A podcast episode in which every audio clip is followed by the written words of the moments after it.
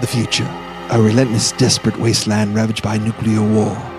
With the destruction of the internet and search engines such as Google, accurate information about the past is traded like currency. Two brave travelers are commissioned with the dangerous task of going back through time to gather as much information as they can to find out about the late 20th and early 21st centuries in hopes that a future society may rebuild what was lost and avoid the horror of a smoldering radioactive planet. But there is a catch. The traveler's journey back across eons of time is a one way trip, leaving them stranded in the past. Wait, what? There's no way to communicate their findings to the future other than burying reinforced time capsules in the ground, Are you serious? in the hopes oh, that one day recordings such as these will be unearthed to provide a glimpse of the world that once was. All right. This is the mission of Yeah, yeah. the crispy, coated Yeah, just, just robots. And it must succeed.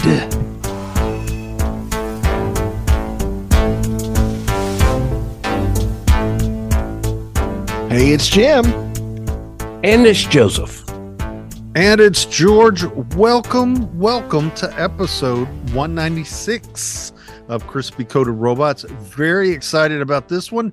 This is Guilty Pleasures for The, guiltiest. the guiltiest. So, with everything happening in the world right now, it just feels like we should be serious all the time.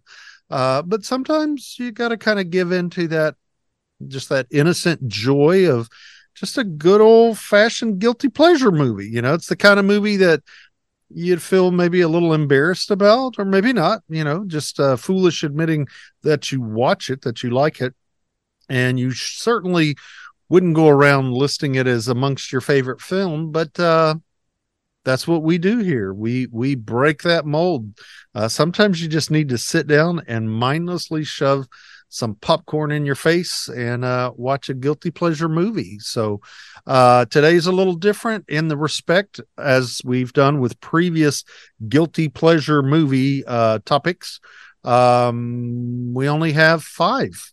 Uh, we don't have a second category, so uh, this should be a pretty interesting show. Now, still only 10 items from this category can make it in. Yeah. We've got 15. Uh, and I'm trying to think, I, I don't think we've ever matched on a guilty pleasure movie. So we will be uh, debating and trying to get our five in.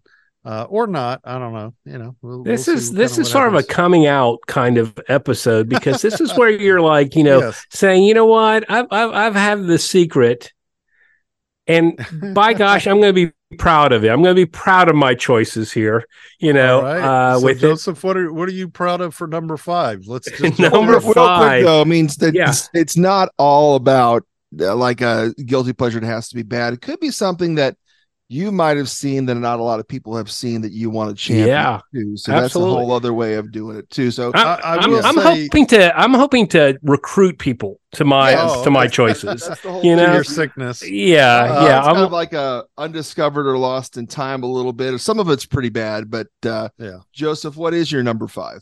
So uh, another criteria that I use for mine is that uh, I it's not like I've watched it once and I enjoyed it. This is something that I'm like if I'm like scrolling through Netflix or Amazon Prime or whatever and I see it I'm like man, I'm going to watch it again. I know I shouldn't, but I am. And so my number 5 like me, Joseph. My my list is comprised of if if there's nothing else on, I'll put in. I have DVDs of all of these. I'll put in this DVD. Yeah, just, yeah, exactly. So like you're you're making a choice there and you're you're you're questioning yourself you're Yeah. questioning yourself a little bit. So uh my number five uh is uh hot rod from uh 2007 uh Andy Samberg uh who is a self-proclaimed plays a self-proclaimed stuntman. Uh this is a comedy forest of of eccentric characters and everything about this movie is just a joy. There is no there's no dull part for me. There's no like ebb and flow. This movie just goes and it just has a quick pace and it's just fun. Uh and it's one of those things where the absurd just you, you just sort of accept it. You know, uh, I think one of the best the best things about it is uh, Ian McShane, who plays his stepfather, oh. and uh, he he wants to get the respect of his stepfather, and so they're constantly fighting. Yes. Yeah, he's on his deathbed, you know, with it. But uh, he also shares uh, the limelight with his pretend brother, who's his actual real life partner in crime in all of his stuff that he does, which is uh, Jorma Taccone. Am I saying that right? Uh, yeah, one of the Lonely Island crew. Yeah yeah, one of the Lonely Island crew guys and stuff like that. And so uh, I love this movie. I think it's great. You know, I have this thing. I think she's just awfully cute, Isla Fisher. Uh, and what I I think one of the things I'm really attracted about her is that she's a cute girl that uh, as an actress is very comedic. She plays the parts well. And this one, she sort of plays the straight part. Uh, but nonetheless, it's really good. Uh, of course, the great Will Arnett playing a douche, and he plays a douche better than anyone else. So, uh, oh, yeah. Hot Rod is my number now, five. I get this confused sometime with another movie of his, uh, the pop star never stops uh, yeah don't stop Which i think was on one of our guilty pleasure list or oh, something oh let, us not talk about that guys well yeah yeah is, is this one well i need to ask you something okay is, is hot rod the one with the flamethrower and the bees or is no, that the other uh, pop star that's okay. pop star right. yeah that's okay. pop star this yeah. this okay. one is pretty much he has a Got moped. It. No, I, I, remember the jumps. Yeah, I, re- I, remember the jumps and everything. Uh, right. so George, nice. What is your number five? Uh, we talked about this uh, back in our Steve Martin episode, uh, one of our early episodes.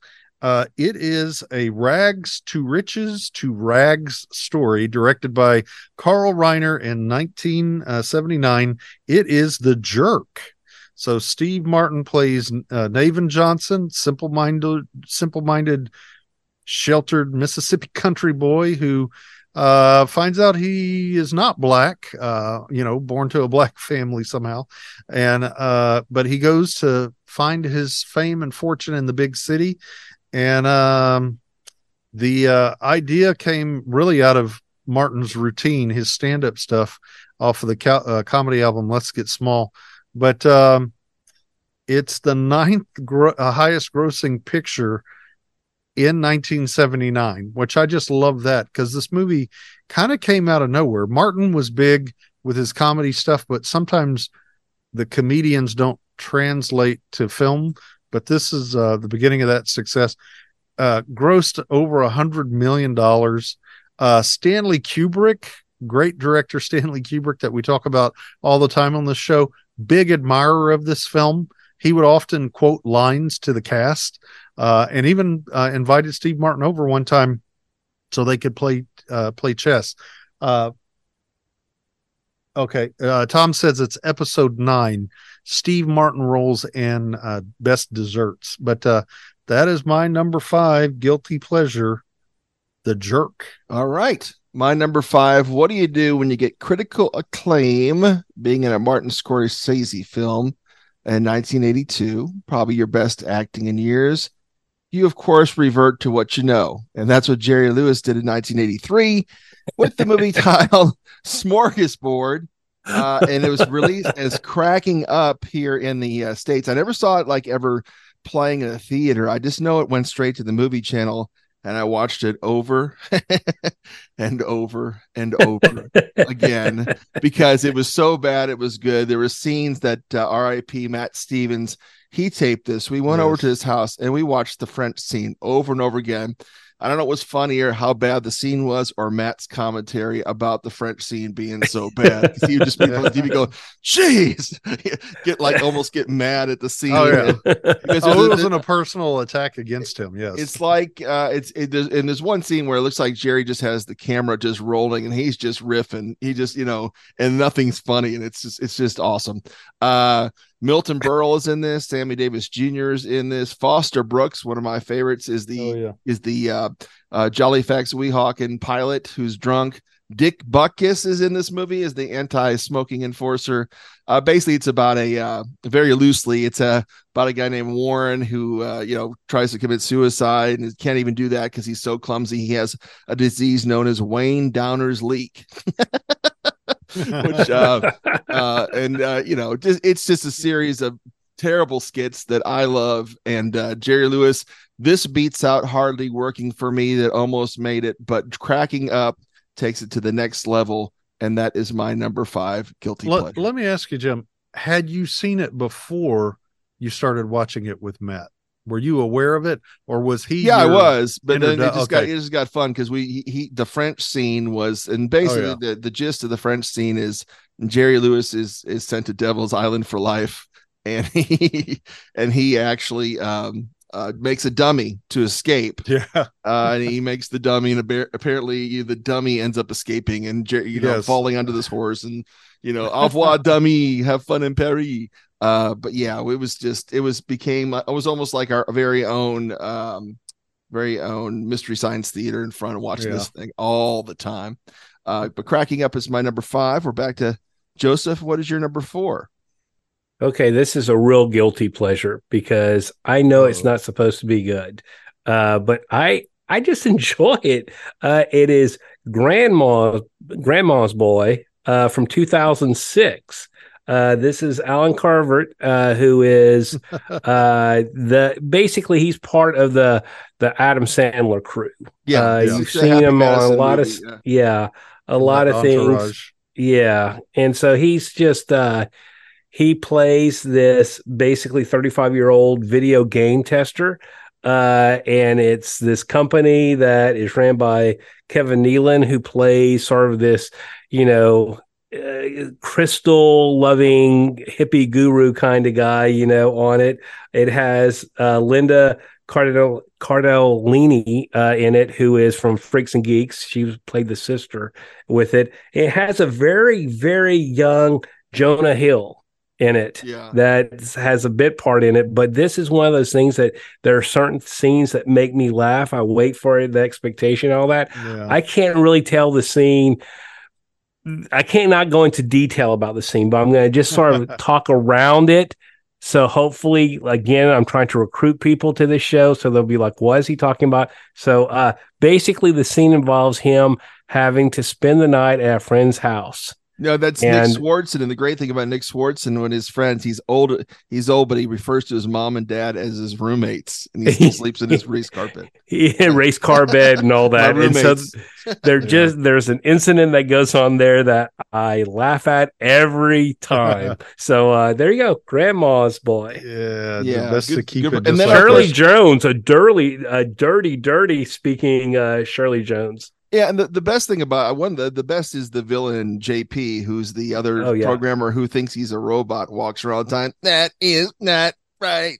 You know, Yeah, he yeah. his robot voice the entire movie, which is I thought was the funniest part of it. Joel David Moore, who Yeah. who's great. He's Yeah. he's I don't like gangly, you know, sort of this Yeah, gangly character actor kind of thing. He So- makes the robot moving noise too. All right, George, what's your number four? My number four goes back to 1973. It is Westworld uh, from Arth- author and director Michael Crichton. It's this ridiculously fun sci fi Western horror, uh, kind of a satire about a futuristic park where all of the uh, entertainers uh, are androids that look like human. They go haywire and they start killing everybody. And uh, Yul Brynner he does a robot riff on kind of his Magnificent Seven character. And uh, anyway, it just the park starts going bad. This is the same guy that wrote Jurassic Park, where you have a theme park that the attraction goes crazy and starts killing people. But um, Yul Brynner is the robotic bad guy gunslinger. And when his safety measures stop working, uh, he starts hunting uh, Richard Benjamin and uh, he's on the run uh, for the remainder of the movie. And uh, again, uh, what's interesting is as cheesy as this movie is, Brynner, he's captivating when you watch Oh, him. yeah. He does. He doesn't have very many lines. You know, you talking to me, boy. You know, uh, he's got a, a- very little dialogue, but he is just a chilling, haunting character. But uh, that's my number four uh, go to guilty pleasure, Westworld. All right. Uh, my number four talked about on the show a couple times from 1979. It's the fish.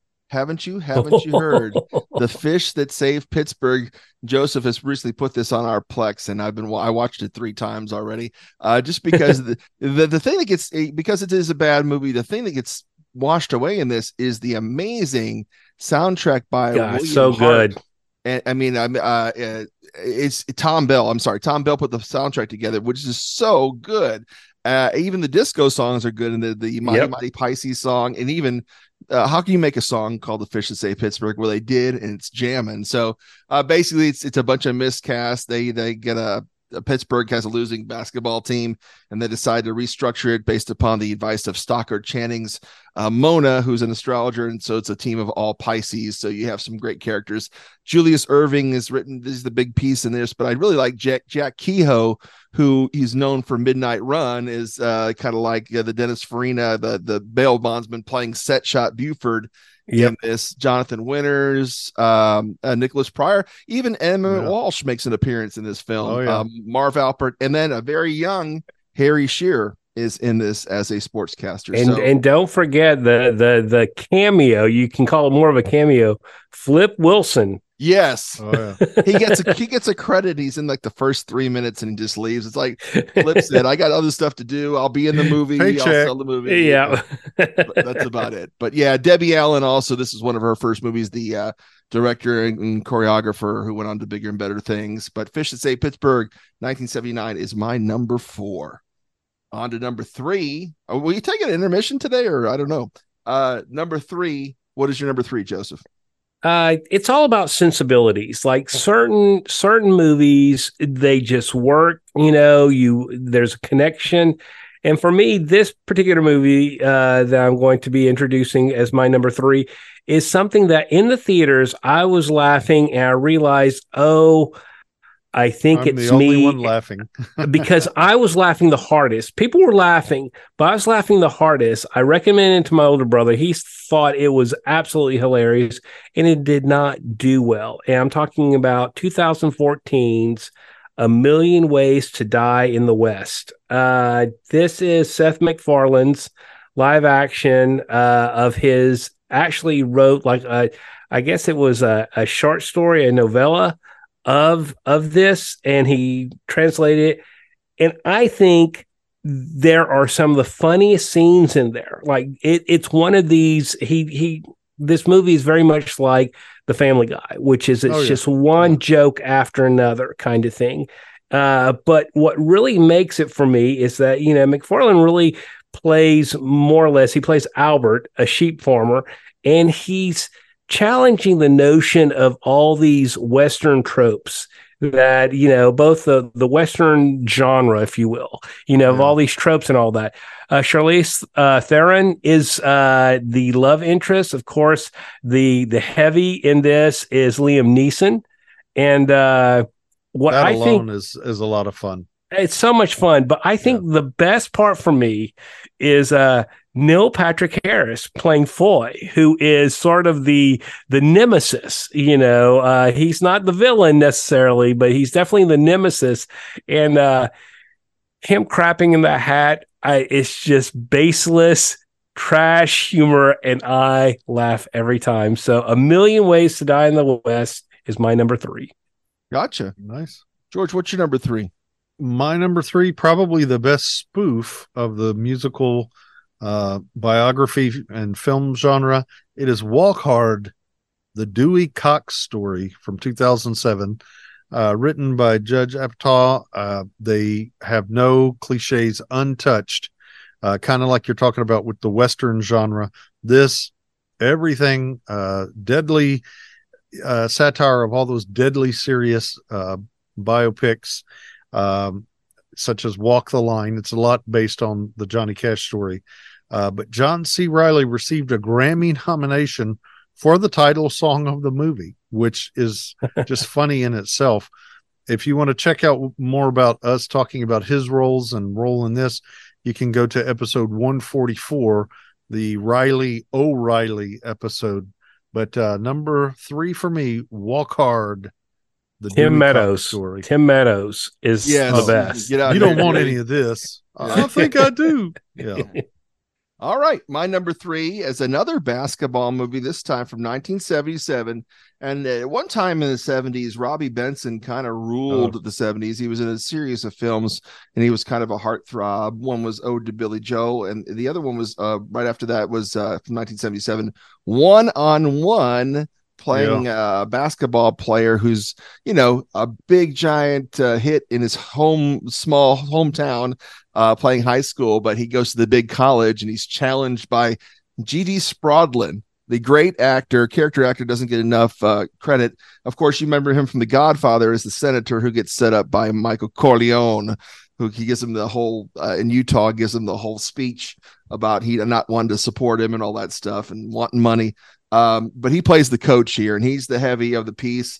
Robby Benson's character somehow gets like kind of blacklisted and put through all these kind of challenges where he's not going to play. You know, he's got to give up a scholarship, and he refuses to give up a scholarship, so they keep on putting these big challenges on him. In the end, he gets Annette O'Toole and he hits the winning shot, comes in Oh. there and proves the coach wrong.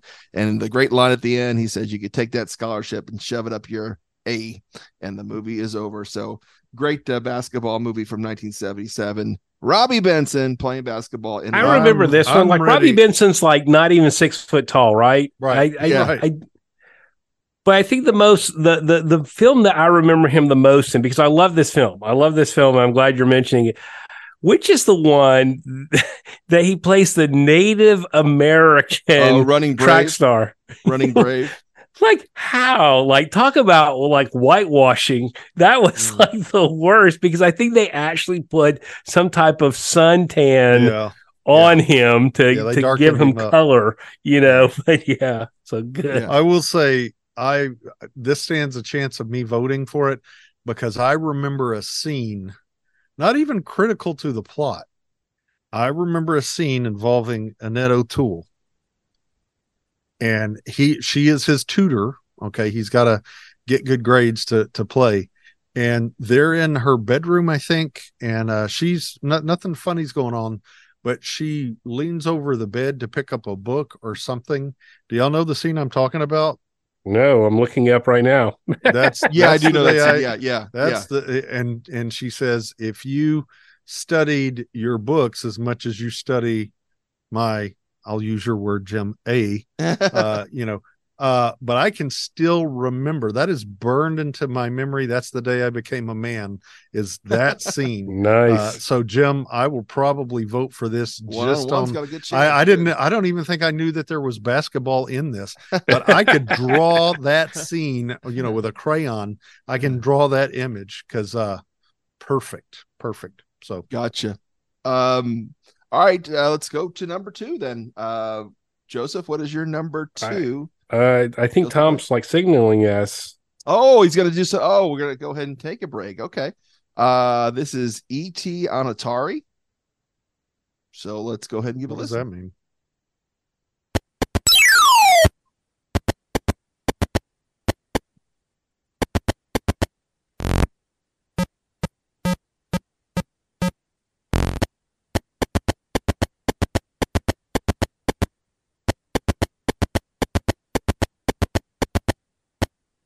Like the worst game ever.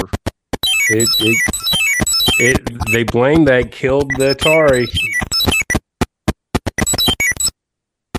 You know, they had a, a landfill with all these uh cartridges. Well, you know, they they normally take like six months. They were taking like six to eight months to develop this stuff. This stuff was developed in less than two months.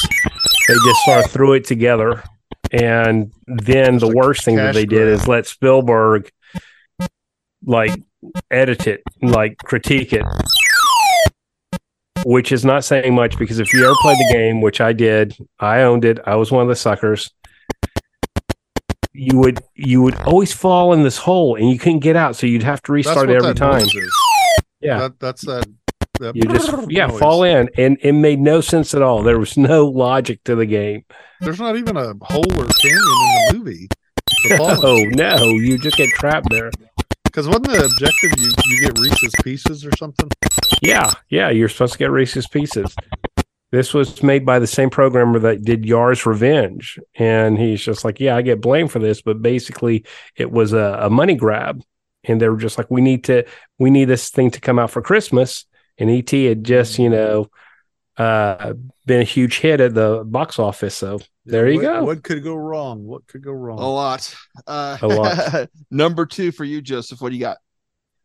Okay, my only entry from the 20th century because all mine have been like 2000 plus, you know, That's uh, not helping us vote for him. is that's what you're is uh, trying- 1986's Big Trouble in Little China. Oh, Uh, yeah, this is this is you know John Carpenter and uh, Kurt Russell and Kim Cattrall, uh, who's in it, and it is it is one of those John Carpenter movies where you just don't question anymore because there's Yeah. just it's the kitchen sink is involved in this plot.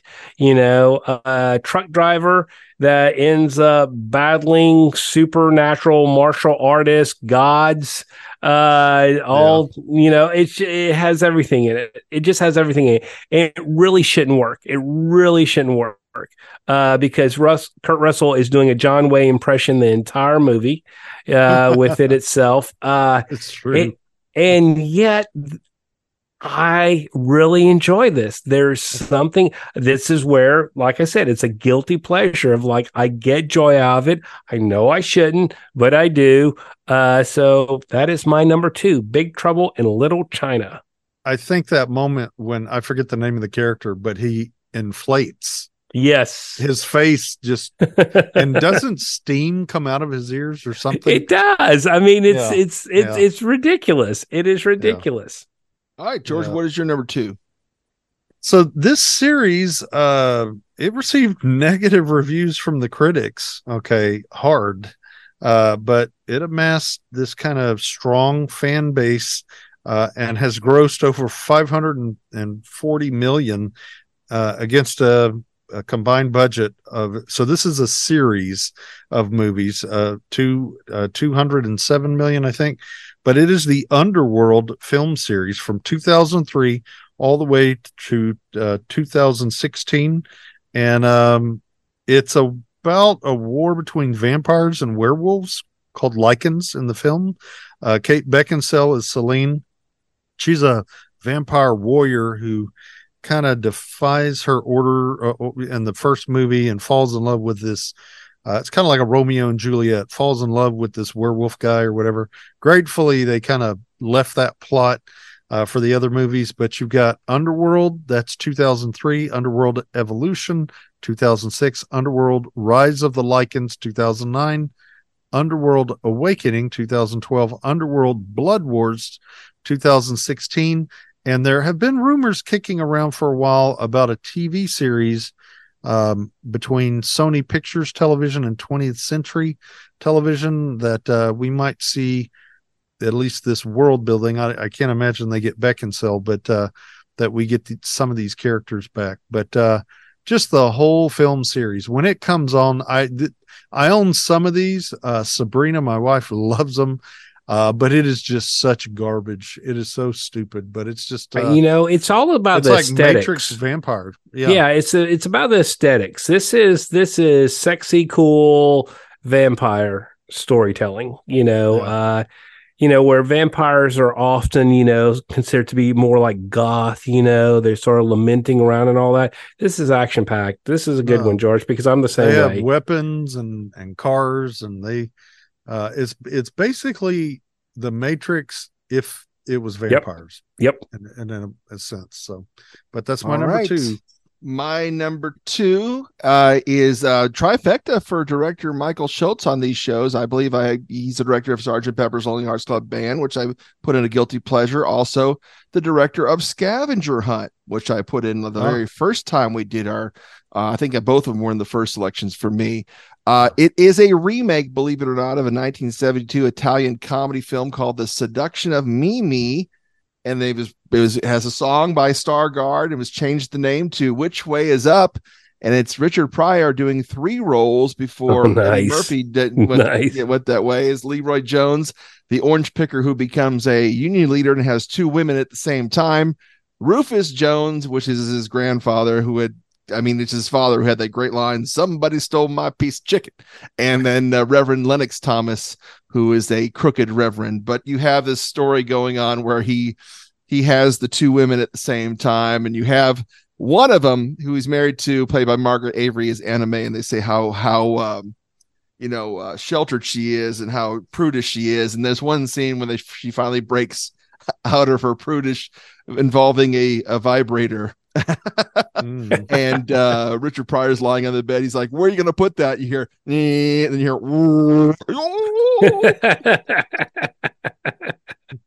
i still see that scene you, my you wouldn't say ass earlier, but but you Hey. you were Yes. saving it up for this. Okay. I just love the sound. The sound crew did a great foley job on this because it's like, "Zzz, where you gonna put that? And he goes like, oh, but uh, such a it's a fun movie. The, the thing about it is, I think people were were what you know, kind of that same kind of period as the serious movie he did with Paul Schrader, Blue Collar, and stuff like that.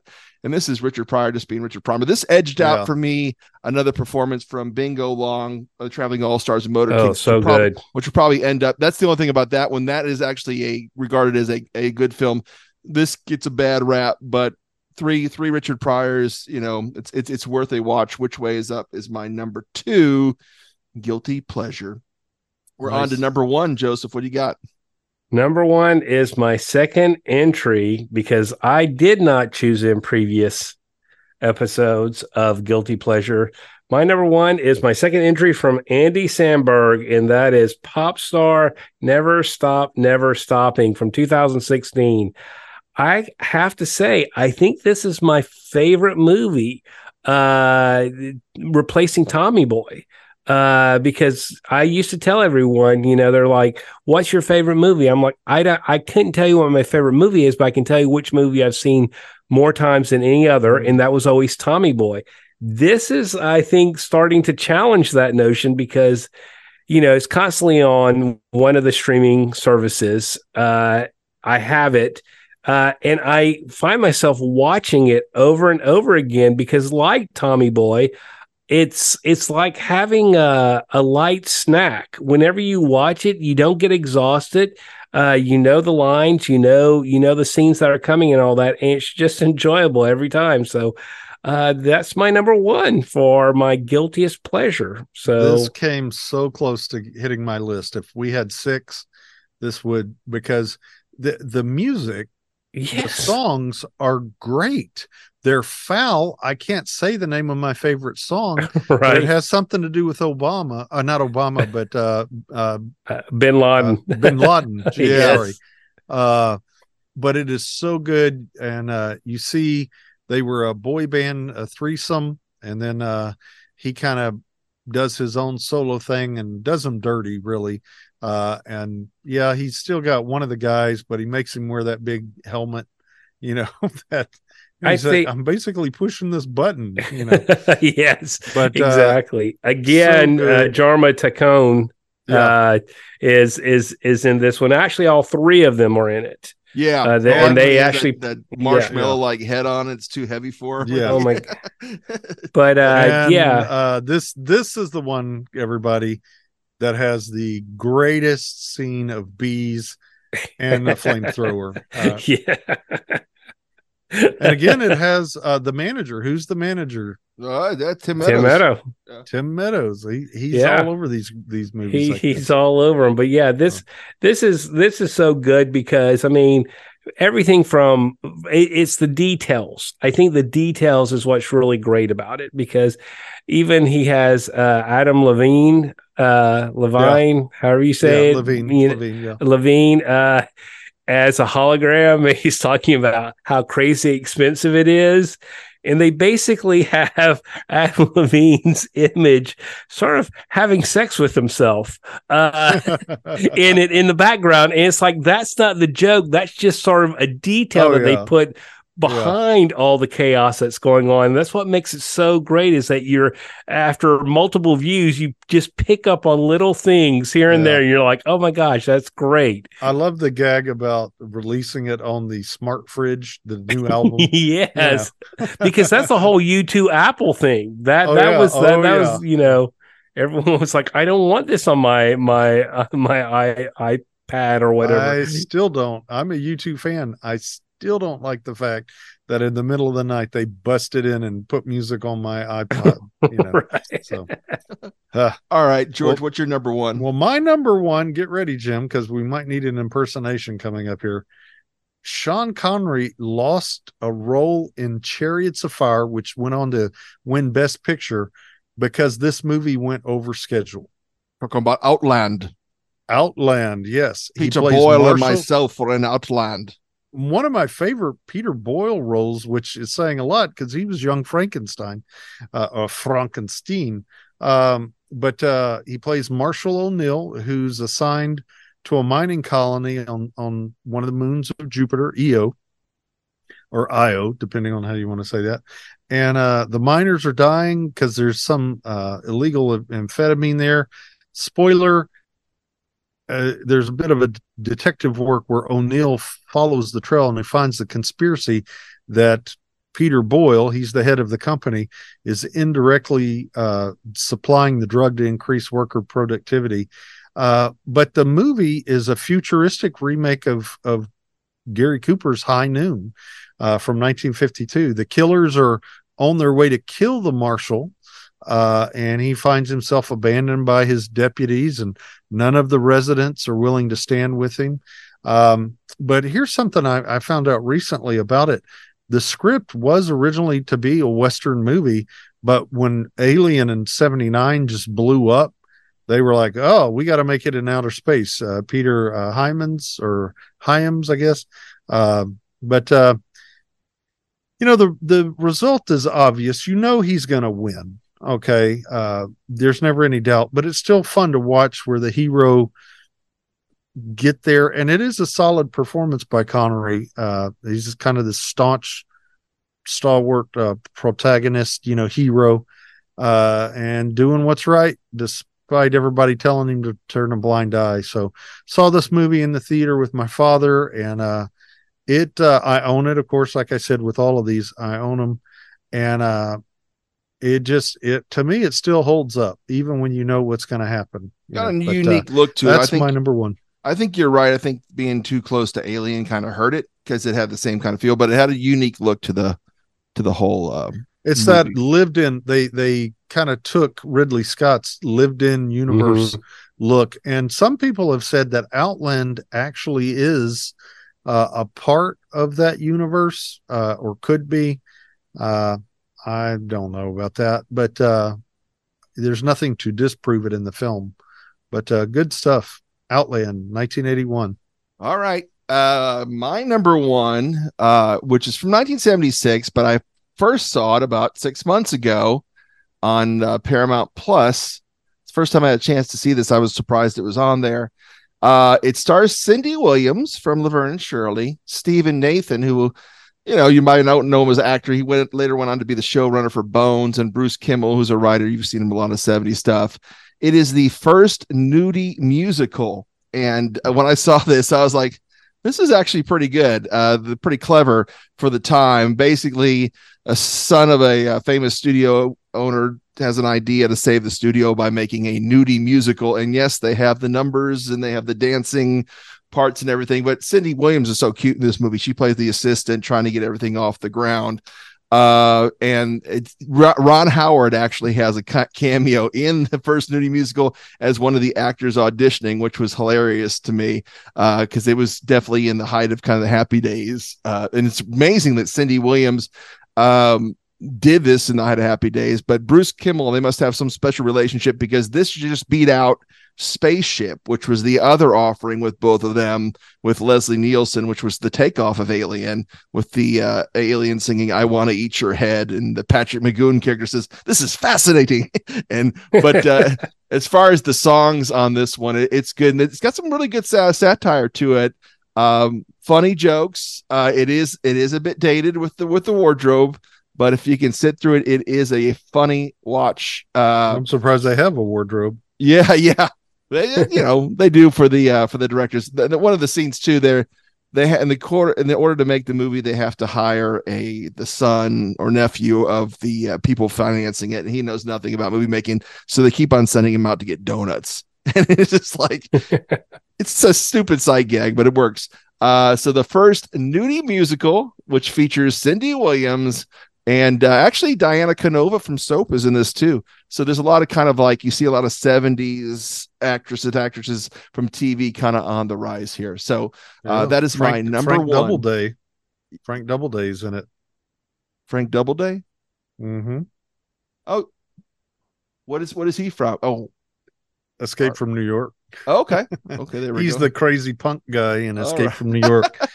the, Yeah. the fact that I know that uh you is, know that uh, that's uh, interesting, that- but it is a watch. Don't get Escape fooled. from New York was in one of my other guilty pleasure episodes. but uh yeah like i say i know the titles is kind of tough to get around but uh, if you watch it it's pretty funny all right so there we go there's our guilty pleasures now it's deciding time for the top 10 of our guilty pleasures to make it in Well, I'm going to tell you, I'm going to go ahead and cast a vote for Pop Star.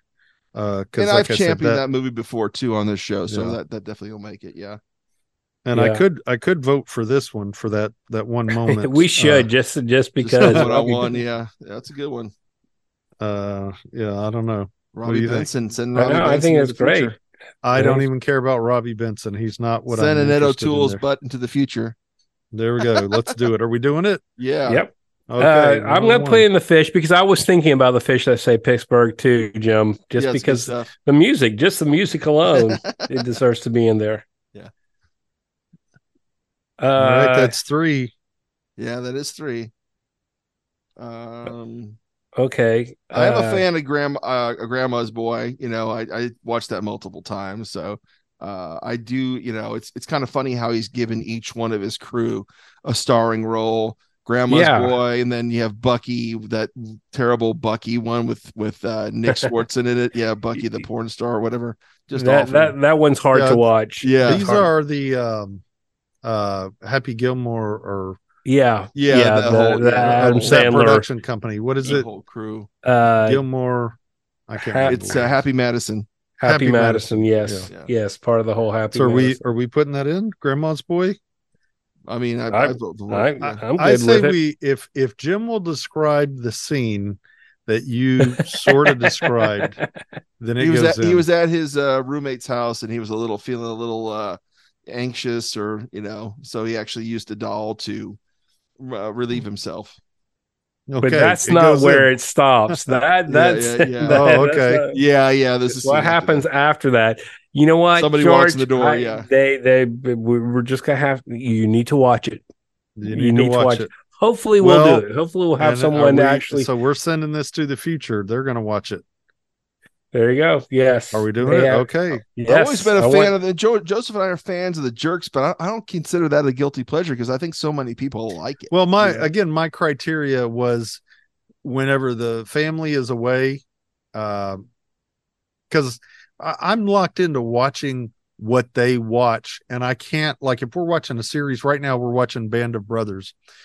I can't watch that without them because then everybody gets mad. Like you went ahead, you know. So Uh. this is this is the stuff I put on when they're away, which is most of the time, interestingly. Uh, so I can watch these. These are these are George movies. These are dad movies here I got. that I can watch. And uh, I mean, The Jerk is one of the most quotable films ever. And uh, you know, uh, you know, I shared that story with you guys when we were talking about uh, Freaks and Geeks, of how the opening episode in the in the first episode, first season opening episode of the entire series, uh, they have the the the geeks of the group, you know, these freshmen, and they are just quoting The Jerk, and I remember watching that. I'm like, oh my gosh, someone had a camera yeah, in middle school of Jim and I just But going over the line. But to Jim's point, how how guilty is it? Because it's actually watchable. My the only thing on here that is just garbage, trash, uh, is Underworld. Uh, those while they're What- done magnificently. Uh, well, no, I'm No, talking about Cracking out, Up- out of out of my list. Okay, yeah, Uh, cracking up is definitely the worst. I, I would say of all these films, easily cracking up is is the worst because I, Well, I like which way is up. that? Which way? Yeah, cracking up. I, cracking I- I- up, or uh, I could go for Big Trouble in Little China because that's just bizarre. but again, that is so- a that's a a cult classic now. You know, yeah, it's a cult classic, but it's so bizarre. They're, they're like like it's a cult classic, but no one should like it that much. You know, like like it has everything working against it. Uh, I, I I'll go with which way is up, Jim, because uh, uh, that is that is a good one. That's one of those that uh, you you do tend to forget about it in the series of the Richard Pryor stuff. Yeah. But it's very funny. I mean, it's just very funny. It's very it's funnier dated. than the toy. It's kind of like you know only him Oh, and Peter yeah. Sellers. P- Peter Sellers were doing the you know multiple parts back then. Now Yeah. every- Right. everybody's doing them now. I would All say right, let's so which which doing way's way is up? Big Okay. Trouble in Little China. Well, no, Joseph, we only have. Oh no, we have. do We, have 10, George. We have Oh, 10. okay. I forgot how the show worked. Big Trouble in Little China. I forgot Yeah. because we don't I've always like Walk category. Hard, but I've always kind of thought that was a, a, Yeah. a good movie too. That you know, But I I put Walk Hard in there because that's one of those things that uh, my wife thinks I'm dumb for watching it so many times. She doesn't get it. That's Again, where the it is. music sort of- is amazing. That- little that's where it is sort of a guilty pleasure. Yeah. The, the little man song. Yeah. Okay, so walk hard. Okay. So that's one, two, three, four, five, six, seven. Three more, boys. Let's play Westworld because Is that, is They that actually made a I mercy? think whole one of my series first out- on the uh-uh. first version of Guilty Pleasures, I had Future World, No, Oh, yes, did you? yes, yeah, nice. which is awful. which people consider to This, be bad. this is watchable, but uh, like I said, yeah. I, I can only watch it so many times in front of them. They're like, again, it's like this is brilliant, you know. So one more, right? One, two, three, four, six, seven, eight. Two more. Sorry. Okay. Uh I'm gonna say Underworld because I do watch that, and you're right, George. It's just the aesthetics of it. I know I shouldn't like it. You know, I th- I think it's I've never I seen think it's Underworld. I think it's a little under Blade, but it's right there with Blade. You know, They, you know, uh, they were talking. This is the truth. They were talking about doing a crossover. Uh, Yeah, I, could see that. I could totally be- see that. You know, Be in there somewhere. I don't know how that would work, but they were talking about that. And then when that I Frankenstein thing uh, came out, uh, Yeah. the guy that plays Harvey Dent in the Batman movie, right? uh, uh, they were talking about having that, but that movie bombed so bad that they're like, eh, no, Eh, maybe not. Yeah, I would like I would like to offer. I know it's my offer, but I like to put Hot Rod in there because I think Hot Rod is just one of those under I can do it. Yeah, under the radar. Are you okay Yeah. with that, Jim? Yes. Jim Sorry, had okay, to so think about it for a second. Okay, Dramatic pause. okay. I know. I was like, wait, you know, is because it's right before cracking up. All right. So what we end up with is pop star never stop stopping. Which way is up? Uh, I, you know, I, it's weird. This show's just very weird in general, and this one just says apology? no. It just says it just says uh, you've upset them, George. You've upset them. No Ah. one, no, no name. I don't think I need to be reading the ones without names. This came in and like just like anonymous kind of thing. It just says you've upset them. That doesn't even. That's it doesn't make sense. segment- Yeah, like why? Why are you picking on George? Stop picking on George. Leave George alone. yeah. If if you don't have enough to say, then uh, Yeah, is that an email or is it a letter? it's it's it was it was an email. Okay. Well, uh, be more specific next time, and uh, maybe it's literally it's it's from anonymous at them. anonymous.com. I didn't realize that there was such a thing. So I Well, guess you I can. think I think that's pretty cowardly. I do but, too. Uh, all right. Uh, so whatever.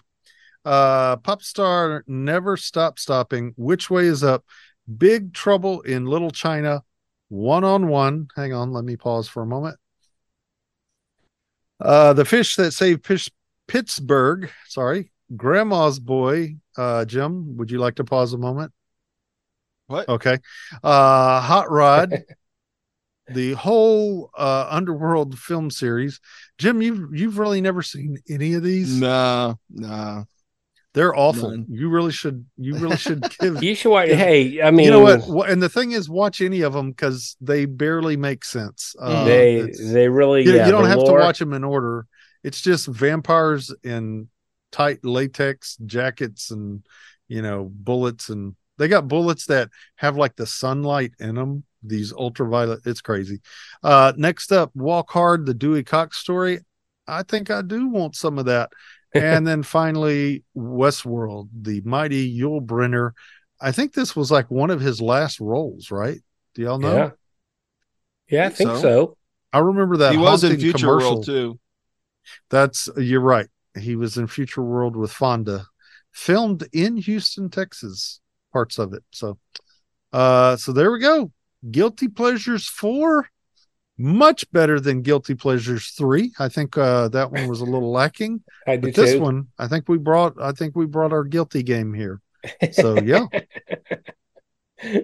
All right, there we go. CrispyCoatedRobots uh, is where you need to go for all our information and all the things we do. Uh, just check it out there. Um, yeah, and uh, do we shoot com- this in the future? Or do we just, uh, complain about the other guys for a change? You know, so, do we shoot this in the, up to the future, or do we do something special? Uh, I know the we- first time all we the found other an all extra the other capsule. guilty pleasures we we've just done the same thing with the canister. We got the canister right. right. here. Let's go ahead. Oh, and Joseph, that watch out! Don't. Hey, whoa. Sorry. It's We'll got. start digging. I don't know why it's greasy. That's kind of gross.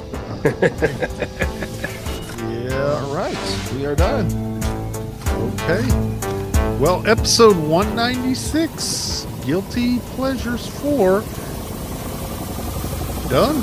Done, boys. So uh, remember, there's always tomorrow. Or is there? Wow, no Yeah, interruption. there, yeah. Nice, I thought about singing "Fish to Save Pittsburgh," but I want to be more respectful. So there we go.